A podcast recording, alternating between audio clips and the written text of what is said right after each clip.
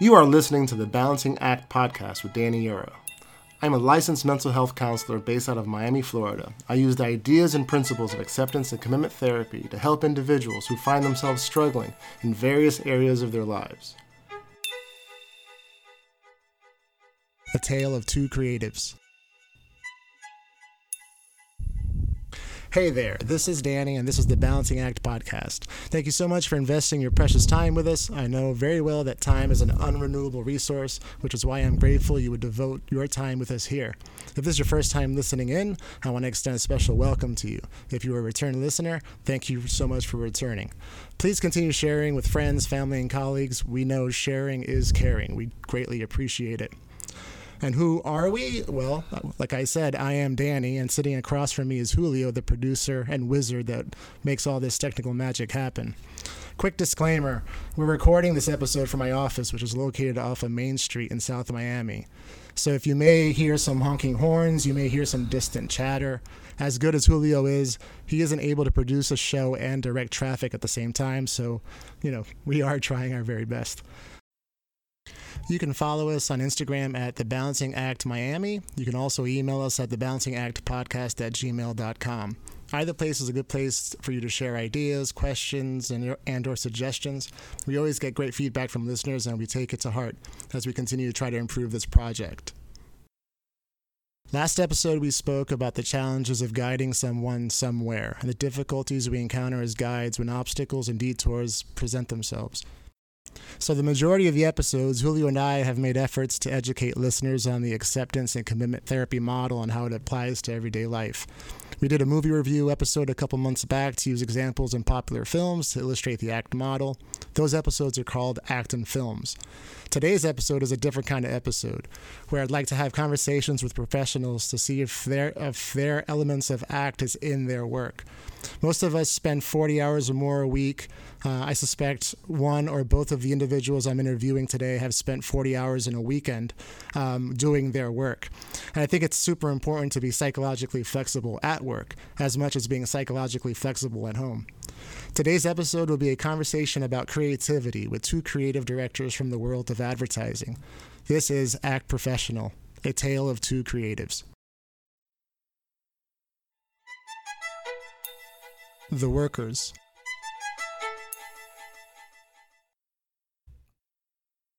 Today, I will be speaking with probably two of the most creative people I know, and they happen to be married. Uh, the Wonder Twin Powers. I might be the only old person in this room that actually watched that cartoon. Uh, in the blue corner, we have Gabriel Ferrer, who is an award winning creative director raised on cro- croquetas and chicken nuggets with, like a true Cuban American. But you look at him and he looks like you eat salads and you jog daily, which isn't fair. uh, he's worked in advertising for about 10 years, developing creative campaigns for brands like JetBlue, McDonald's, State Farm, Netflix, and his proactive charity initiative, Help Kenya, Not Kanye, has raised over uh, um, $10,000 in donations in less than a month.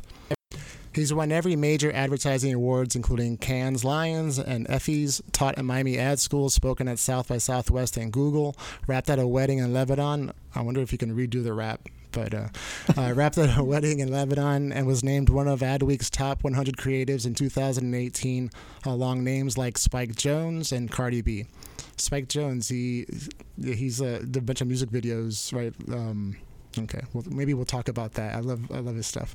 Um, when he's not advertising, he enjoys not Spike Jonze but Gabriel. When he's not advertising, he enjoys making music and his band Mango Galaxy and traveling the world with his wife. In the red corner, we have Ellie Ferrer, who is an industry trailblazer and award-winning creative director with a decade of experience.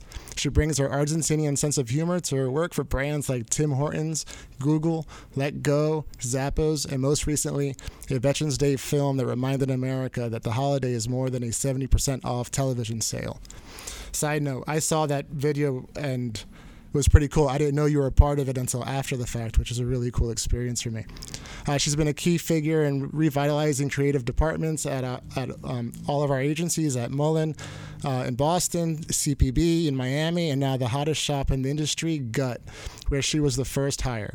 Her work has been featured in everything from Fast Company to Funny or Die. She's a film buff with a passion for big family and discovering new recipes that hopefully can't get set off the fire alarm. That's funny. Um, I can personally attest to the homemade pizzas and empanadas. and Not together, bad. They are not bad. they are pretty good.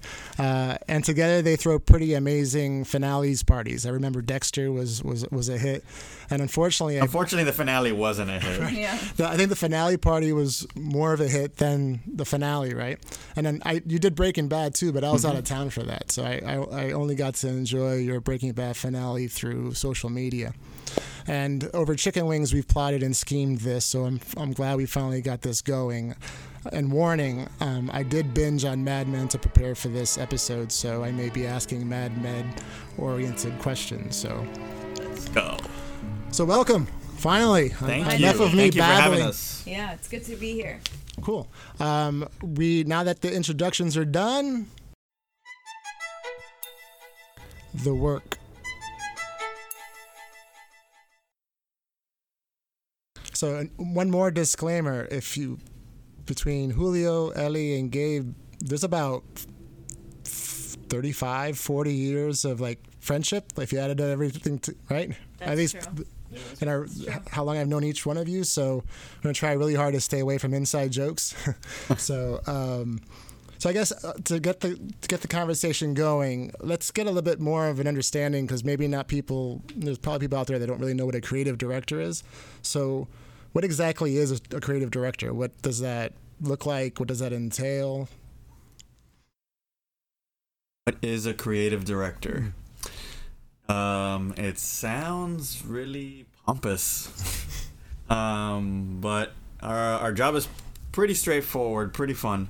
Um, we're in charge of coming up with creative campaigns for brands, um, and we usually manage teams. Um, so in advertising, the way you start is as a copywriter or an art director. Um, so you're working in your res- respective discipline. If you're a writer, then you're writing scripts, you're writing the copy on a website or something like that. Uh, the art directors are doing all the visuals. And then as you are climbing up the ranks, then eventually you become a creative director and you have to know how to do both, give feedback on both, and then you know you basically have a, teams of copywriters and art directors underneath you helping you come up with the campaigns and you give them advice uh, on how to do that So they're like think tanks. You're basically directing these like creative think tanks. totally yeah Right. Totally. yeah i mean we're sitting around brainstorming most of the week which is like 10 minutes of work and 50 minutes of like what did you watch yesterday on netflix? Mm. Because let's kill this awkward dead space. Mm-hmm. But that gets the gears rolling and eventually ideas come out. Yeah, and depending on the size of the agency, I'm an associate creative director, but depending on the size of the agency, you know, the bigger the agency, probably the more of an overseer that you do have. Whereas if you're in a small agency like I am, you do a lot of the, like the legwork, the everyday legwork, as well as overseeing teams. Where are you positioned? Are you the the pressure point between the client and the team? So like if the like we mentioned JetBlue is one of the uh, clients we were talking about. So if JetBlue comes to you with an idea or looking for the idea, are you the one that's fielding the the need from JetBlue? No, that's someone else. so i think that's the Thank God, no. yeah thank god No no offense, JetBlue. You're just an example. so we just do the work. We're the creative director. The account director is the one that does kind of like the they're the liaison between the client and us as the agency. So they have the day to day contact. They're the ones that receive the briefs from the brand. The you know we need to meet X business objective this quarter, and you know these are the things that we're looking for. Um, that piece of information gets passed on to a strategist or a planner when they try to uh, reword it in a way that's inspiring for us as creatives because the client is, you know, very straightforward in how they ask for something. So we need to be kind of babied a little bit and get get that inspiration going from the planner, and hopefully they try to find some sort of insight um, that makes our job a little easier when we come up with creatives um, with creative ideas. Speaking of creative ideas, this might be a loaded question, but to you, what is creativity? Like, what does that? How would you? How would you write copyright if you're advertising No creativity? Danny. That's like a loaded question. I, I guess from my end, I would define it as having some form of original thought um, that can't be ignored. So when you see something, you know, that's creative, it naturally elicits like some kind of response from you, right? It makes you laugh, it makes you cry, it makes you angry, or it might make you share it on Facebook, right? Because it made you feel something. So I think in a nutshell, that's a long explanation, but in my opinion, that's creativity. Some form of original thought manifested in whatever way. It's cool because I didn't think about it that way. Where not only are you creating an idea, but you're creating a feeling on the other end of the idea too, right? Totally. Like someone's gonna have. You're creating a response. Yes. The hope is it's the response you targeted, right? Yeah. Yeah. Totally. Yeah, and there's so many ways to interpret it too. I mean, or even originality is relative, you know, because so much of what we do is derivative and like spinning things and like getting two things and bringing them together, and that makes it original.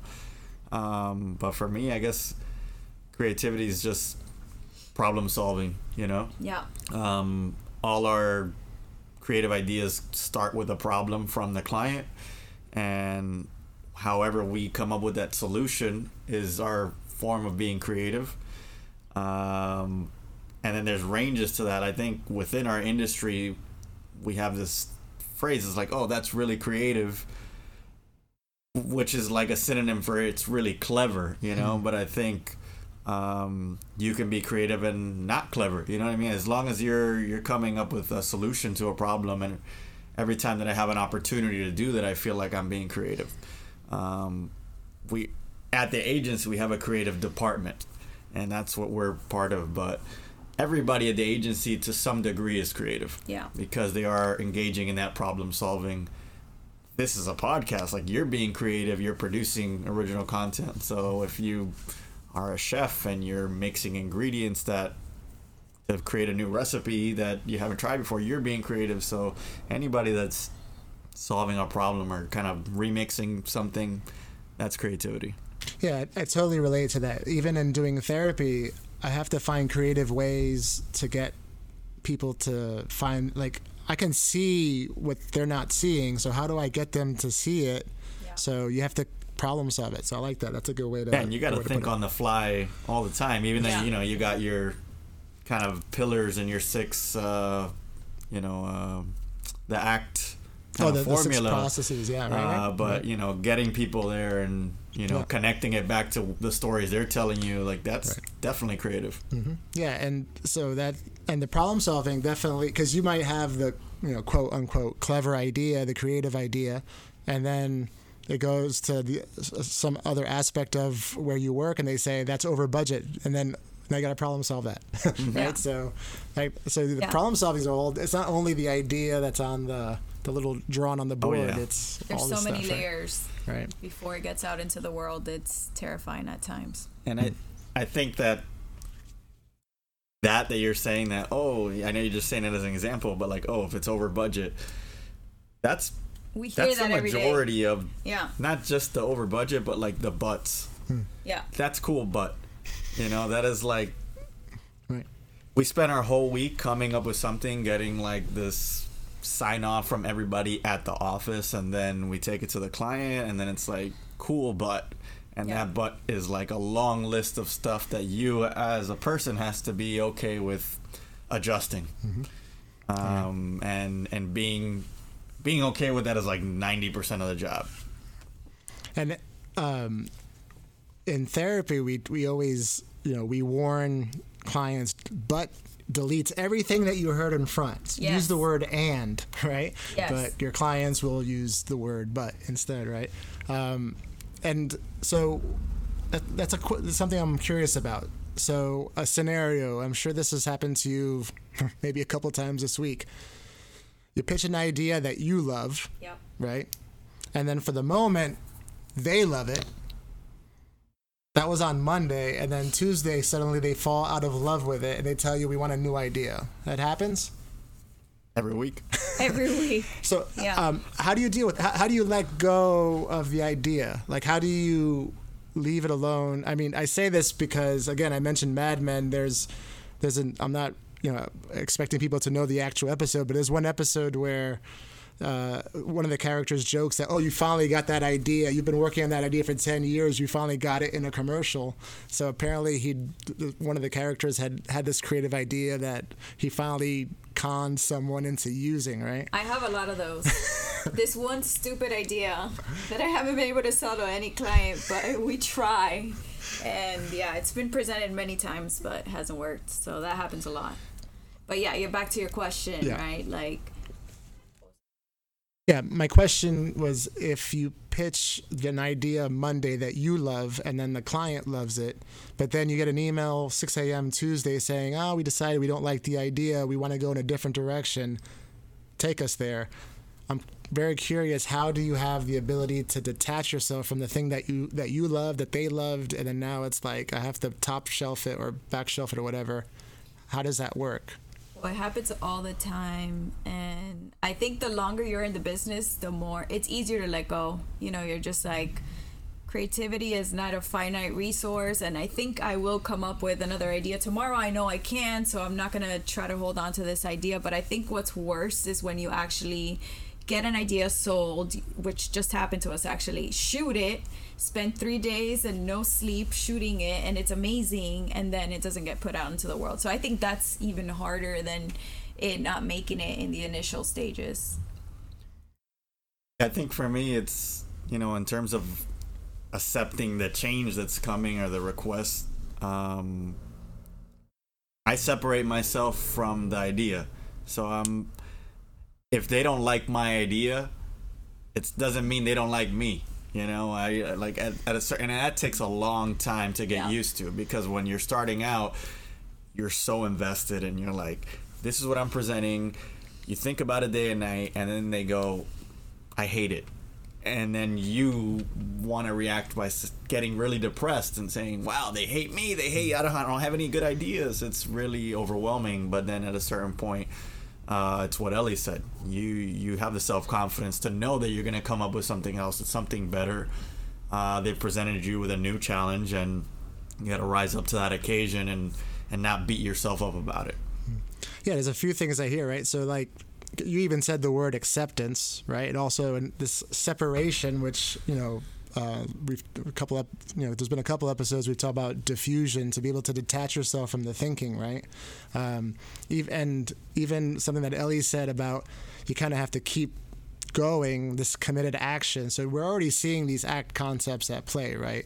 Um, your creativity, in a way, is a value system. You know, is that is that what draws you to the work? Is the creativity? What would you say is the thing that brought you to this and keeps you like going? I love when people love it. You know, it's like a space level that's so rewarding to me to put to to make something that people like or that affects them somehow and makes them cry or laugh. That's for me the ultimate reward. And I think that's what makes it difficult when we can't do it because people don't get to see it only people internally are like it was a great idea but it never sees the light of day so that's really what we're chasing as creatives is other people acknowledging that it's a great thing and seeing how it affects them you know To impact, Yeah. right? To and to to move someone, right? totally which goes with what you're saying about that rejection sometimes you you know that trap that we kind of internalize it you know? Um, that's a lesson i learned early on in, in therapy is sometimes the cases don't go the way you want them to and then you start to personalize like what did i do wrong? Should i have done a different, a- different intervention?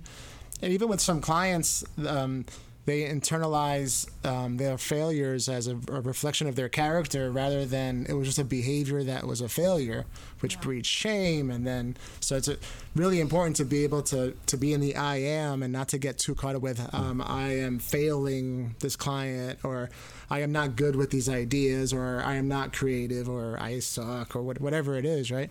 So there's a resiliency that you kind of need right? Like which really only comes with a series of successes. So we've been doing it long enough that we know that we've proven ourselves. So I don't doubt myself in that way anymore. You know, sometimes I'm like, I'm struggling with this brief, but that doesn't mean that I'm not qualified. You know, so it, I think the experience helps.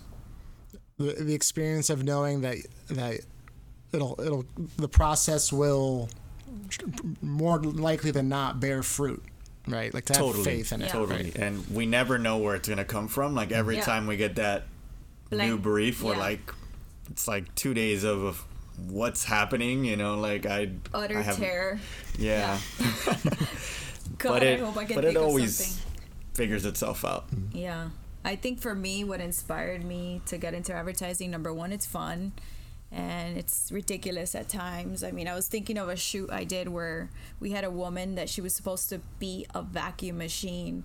And like something we had to decide on was how big was her sweater to get so she could accurately look like a uh, vacuum machine. And it was so ridiculous. You know we get to like decide these things you know or we had a guy who was supposed to be a juicer right? So we're like well what color is you know he's supposed to spit out? And you're like you know working with the rig guy to get you know the hose so that he looks like he's an actual juicer. And it's like how ridiculous that we get to get paid to make these kinds of decisions and have so much fun you know? It almost doesn't feel like a job.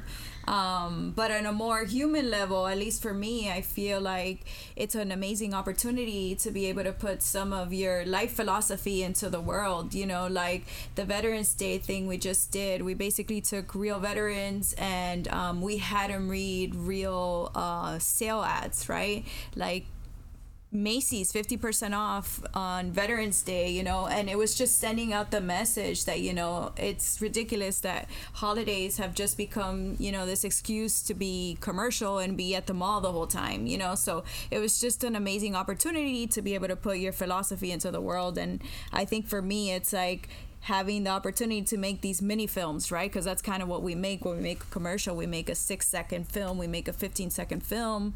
Um, just putting your thoughts into the world is such a big privilege and opportunity. So I think that has a lot to do with why I got into it. Yeah, and and to build on that, I think that that um, particular example is is uh, very interesting because if you look at what we do, um, we generally also do the Macy's fifty percent off stuff, Yeah. right? Like that's I worked that's on like- Best Buy for a long time. That's mostly. Before it's, it- I mean, it's it's capitalism at its best, right? It's like here's soap, and you need this, and you need this brand of soap, and, And it's, this is it's why you totally need Yeah. it, right? it's totally hitting you over the head with things uh, to convince you to buy things that you probably don't need.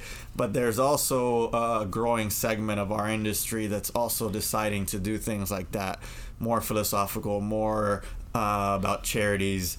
Um, because we're in Taking a stand. communication, yeah, Yeah. we have a responsibility. Like the Nike ad with Colin Kaepernick, you know, about um, you know siding with uh, racial injustice, um, or you know affecting how the world thinks about climate change, right? Yeah. So, you know, obviously we're not going to fix it in our living room, but the fact that that we can even come up with ideas that maybe could affect politicians. Um, or some laws or things like that is a great privilege and a really good motivator to make us want to deal with all the bad parts of it and all the feedback and rejection. You know, there's a a really valuable carrot at the end of the stick. You know, Is it is it difficult? I'm, I'm assuming it's happened where you do have a particular client where it's against your value system. Has that happened where it's you really have to think outside of the box so that you don't feel like you're part of the problem? Um, I wouldn't say me specifically. Um, I work on Tobacco Free Florida. That's one of my accounts, and I, that's something that I feel passionate about. We prevent um, teenagers from picking up the habit. But if it was the other way around, if I had to work pro tobacco, I probably would be against that. Um, I can think of um, not myself, but a pretty known creative director um, back in the day. He used to work for a fast food chain, and at a certain point, he began to you know change the way that he would eat and he had children and how he was instructing his children to eat and then he was like you know what i don't want to work for this fast food chain anymore because that doesn't fit with my lifestyle Yeah. Yeah, I think for me, my two big no's are probably the anything with the armed forces. I feel like morally, I can't send kids to war. I just can't do it. And tobacco. I think those are like my jewels. Anything that has to do with uh, smoking. Yeah. Pharmaceutical would probably be tough for me. I, I see Julio was a, uh, was a little distracted. I guess there's a pop up ad on your on your laptop. Oh, we'll do that. we'll we'll pop up in uh, every screen you have. Sorry. Somehow they're implicated in this, right? Well, I mean, you know, Super Bowl. I mean, how many half the people are watching the Super Bowl for the game, and the other half is watching them for the for the ads, right? So. Yeah. That's the only time they do that. Right. Every so. other time they're skipping it and wishing that we weren't around. Right. Yeah. With, especially with DVR, you just kind of Oh, yeah. skip ahead or whatever, right? Oh, Yeah. so things have gotten so much more complicated. Um, you know, I think you mentioned Mad Men during that era was like TV commercials, uh, radio commercials, and like magazine ads. And we know that people kind of avoid that now. So there's so much stuff on social media. There's like stunts, and like it's all about like hitting you in unexpected places so that you won't skip the content. You know. Yeah, I, and uh, and the, t- the background technology of like uh, a friend of mine, I just got to save the date for their wedding. So I looked up on Priceline like the information. It's a destination wedding, and then maybe 30 minutes later I'm on Instagram, and then the place, the the resort that I was looking at shows up as if it's a part of my Instagram feed. It's So creepy. it's legal stalking what we do. Yeah. Yeah. It's so creepy. Yeah, it is a little bit creepy. Don't don't Google anything unless you're gonna be okay with the retargeting ad. Yeah. But then there's also clever ones. I think for the uh, for the movie Shazam. I'm not sure if you saw it, but like there was an Instagram feed where it looks like a regular like video from like, like a preview of the film, but then he like breaks the third wall or the fourth wall, I should say, and he starts pressing your like all the different like the heart, you Interacting. know, all Yeah, that yeah, stuff, That's right? cool. So yeah, I like so that. some, I guess, someone on a team that a similar team as yours came up with that idea. Yeah. Right. So good for them. Uh, what's your workplace look like? Um, there's a lot of wacky stuff there with ping pong tables and foosball tables and regular tables. um, posters everywhere, lots of colors. It's like a mix of West Elm meets uh, call center. I don't know. playground? Yeah. a playground. Yeah, that's better.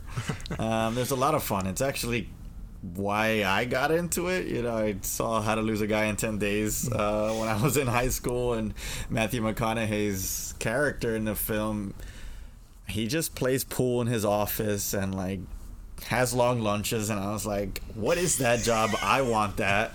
And we do that a lot, but there's there's a lot of hard work to be done as well. So um, maybe got into it for the wrong reasons, but now I totally love it. Right. Um, well, there's, there's- I'm sure that's the reason why I, I was curious about the workplace is that there's a method to the madness. That looseness that's there um, probably puts you in more of a mindset to, to I guess, pay attention to the idea if it were to come up, right? Instead of like being on the hot seat. Yeah. Uh, is my guess. I'm just I'm, I'm assuming because I don't do it for a living, but Yeah, and the structure of the workplace is really independent, you know. So we'll get a brief and we'll have a deadline, and that makes it very real. Uh, but until that deadline, we have complete freedom to go about however we want to approach the project, which is nice. Um, we'll have internal check-ins uh, before that deadline to the client just to make sure we're tracking. But um, we can be in the office, we can leave the office, we can whatever happens, and and really your brain never turns off. So when we're leaving the office, if I don't feel like I got the job done, I'll keep thinking about it while I'm home, you know, until you hit it. I would say I've probably had zero ideas at my desk. That's more where I'm like executing and like making a billboard, comping a TV script. Um, but for the most part, it never happens at my desk. So what's what's the weirdest place you got an idea? shower so cliche, but shower. Right. Just I was on a hop on, hop off bus in Santa Monica. That's much cooler than mine.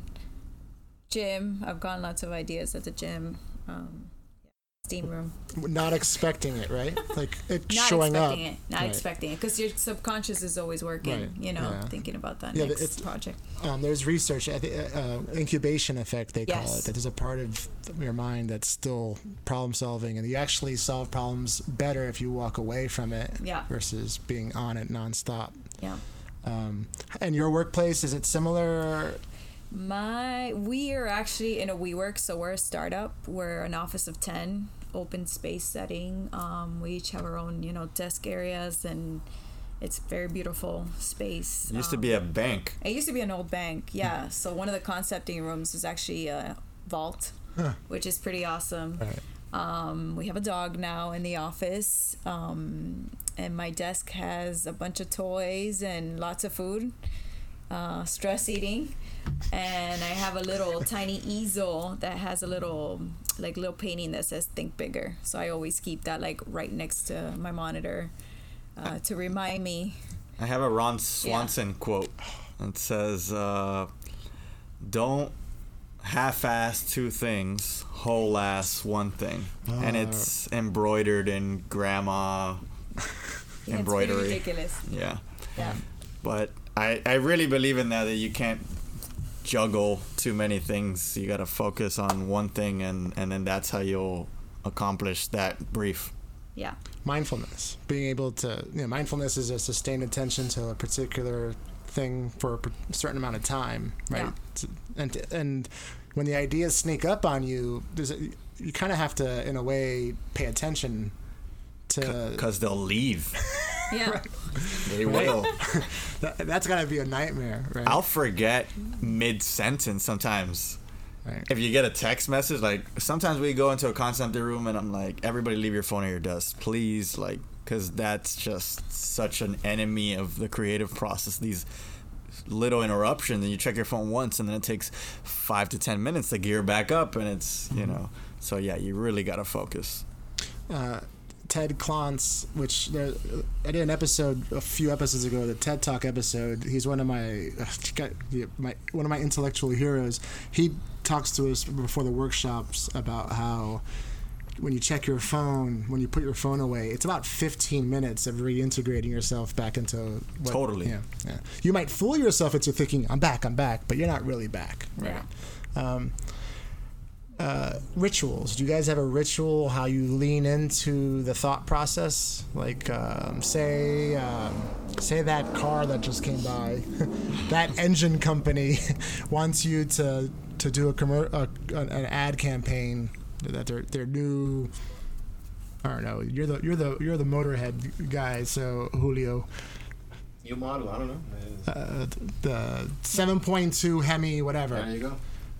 How do you begin the process? What's is there? Do you have is there a method to the madness? So there's two ways to go about it depending on what the product is. Sometimes the product has a really clear benefit, and then that makes our job easy. Uh, you're like, okay, it has the best engine. Let's go. That's what we're gonna focus on, and then we just gotta have to figure out how to say that creatively. The majority of products don't. They're commodities that are very comparable to the other thing. So you have to invent what that benefit is, and sometimes it's not logical. Uh, most of the times it's emotional. Um, you will look cooler if you have it. Um, people will respect you more. You'll have more confidence. Whatever that is, that we have to come up with that.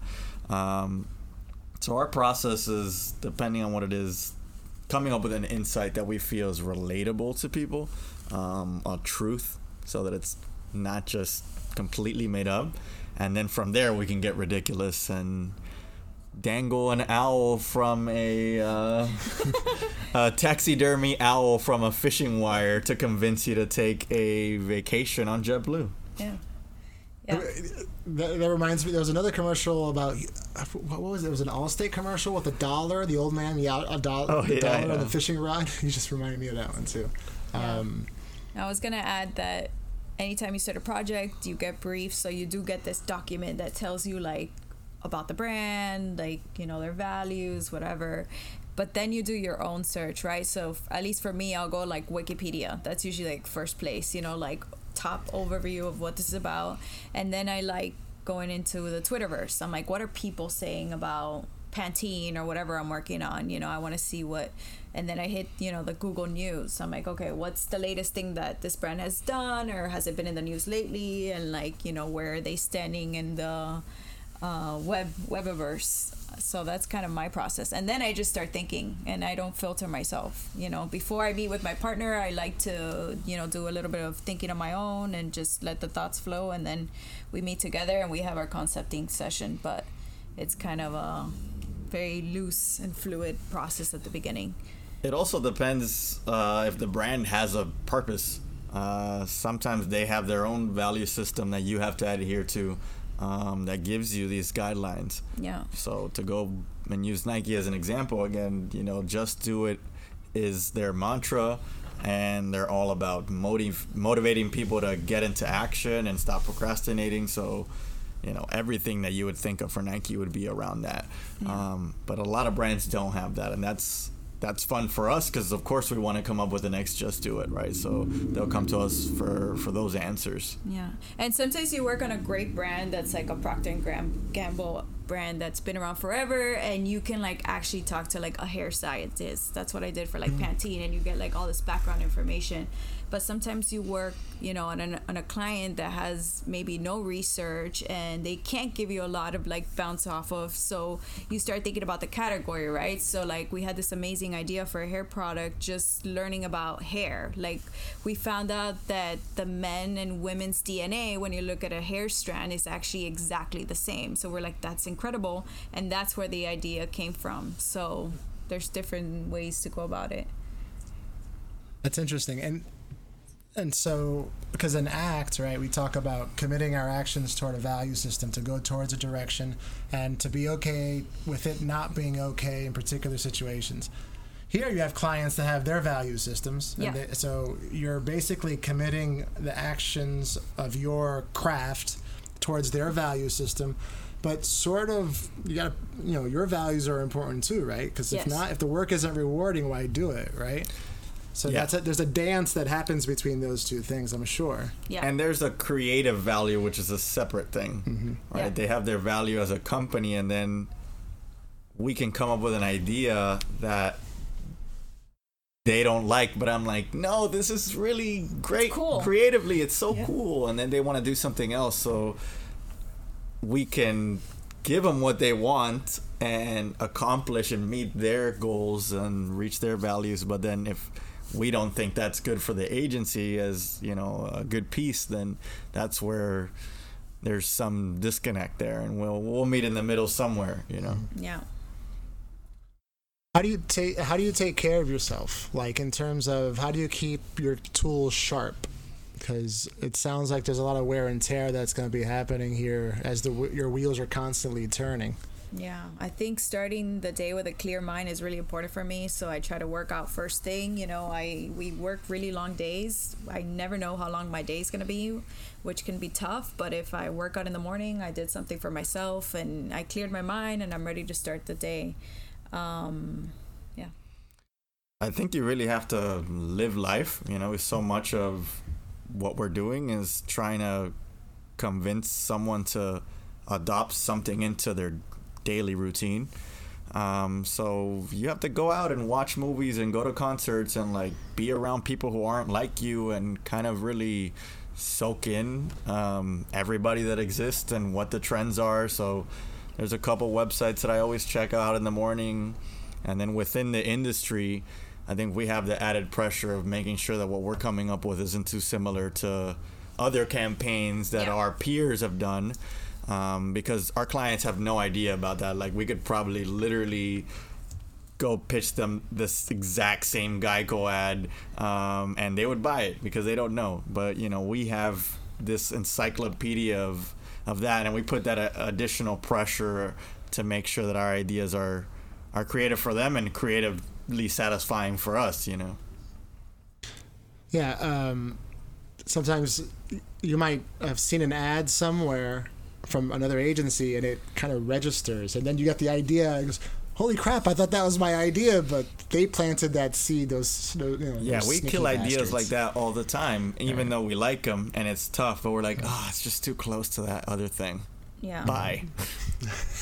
farewell, farewell, idea. Rest in peace. Um, is there uh, a horror story that you're allowed to share, maybe in vague or? Without mentioning a client. um, I've had a client have a midlife crisis. Yeah.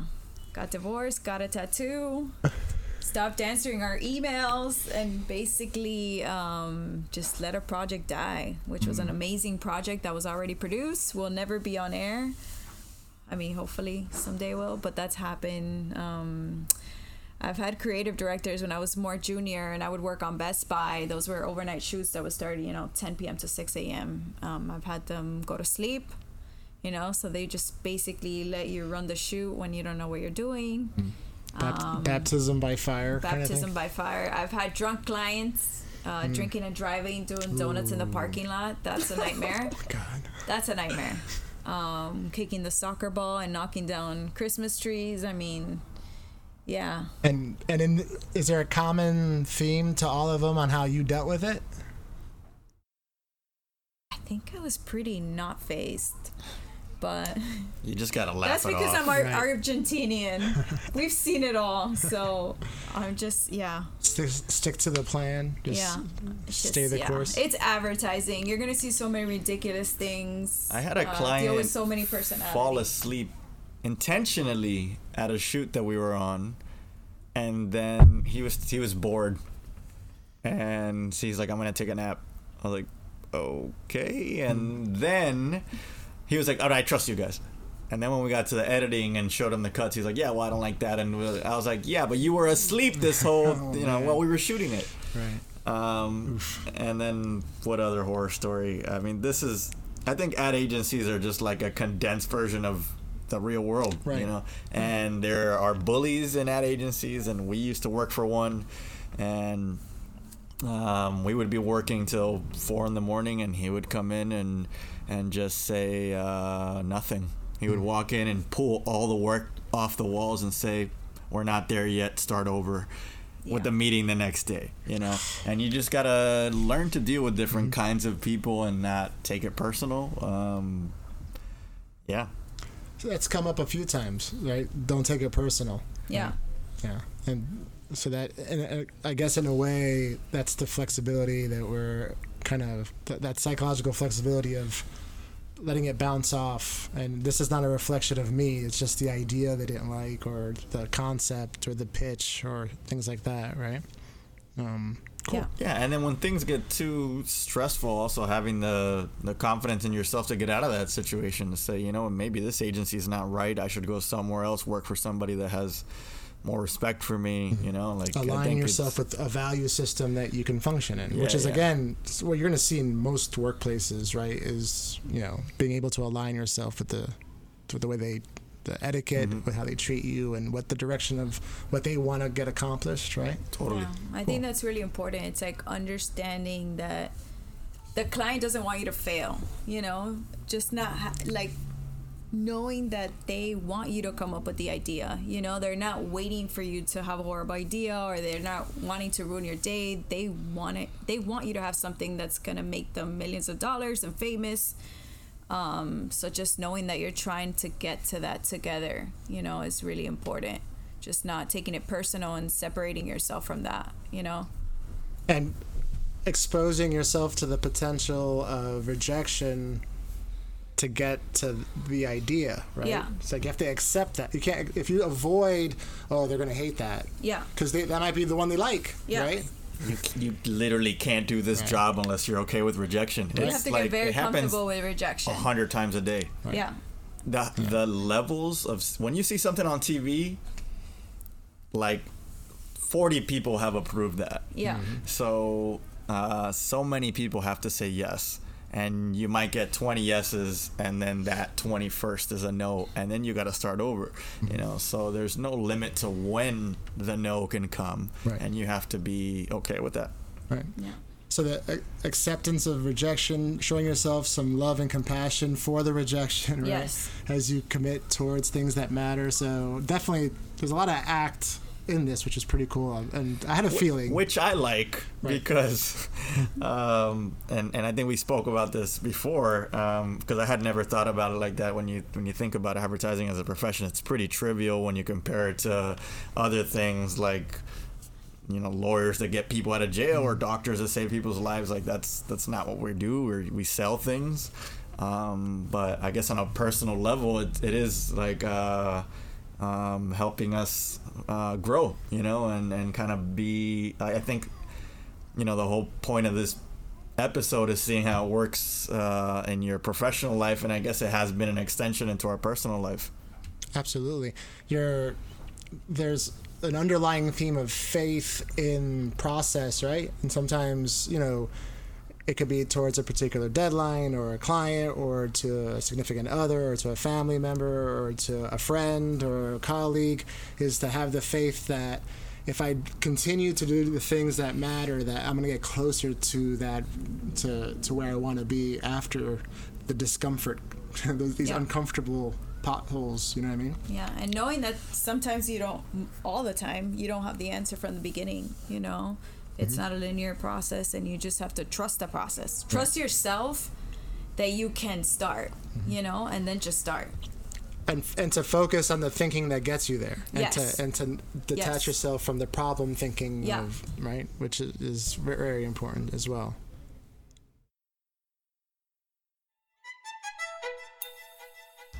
our work is done Well, that's it for the episode of the Balancing Act podcast and our first inaugural show of the Act Professional series. Uh, I hope you enjoyed it. It was definitely a lot of fun for me over here. Um, continue to please send requests of, for the professions you might want um, later episodes of Act Professional to be about. In about a month, I will be doing an Act and Films episode with Joe again, the uh, the gentleman who helped me out with Star Wars. We're gonna do it on uh, the Lion King, since gonna be a re-release of like the live-action version of Lion King. The only reason why I got Joe to agree to do it was because Mufasa's voice is also Darth Vader's voice, so I kind of tricked him into it. Um, also, send us requests for films that you might want um, later episodes of Act and Film as well. Uh, you can send those requests to the Balancing Act Podcast at gmail.com, or like I said earlier, our Instagram account, which is the Balancing Act Miami. My hope is that somehow, some way, approaching the material in this way was both hopeful, helpful and entertaining for, uh, for you all, because it was for me. Uh, please subscribe, please share. Thank you to Gabe, thank you to Ellie, thank you to Julio, thank you to all the mad men and mad women out there. This is the Balancing Act podcast. I am Danny. I am thankful. Take care.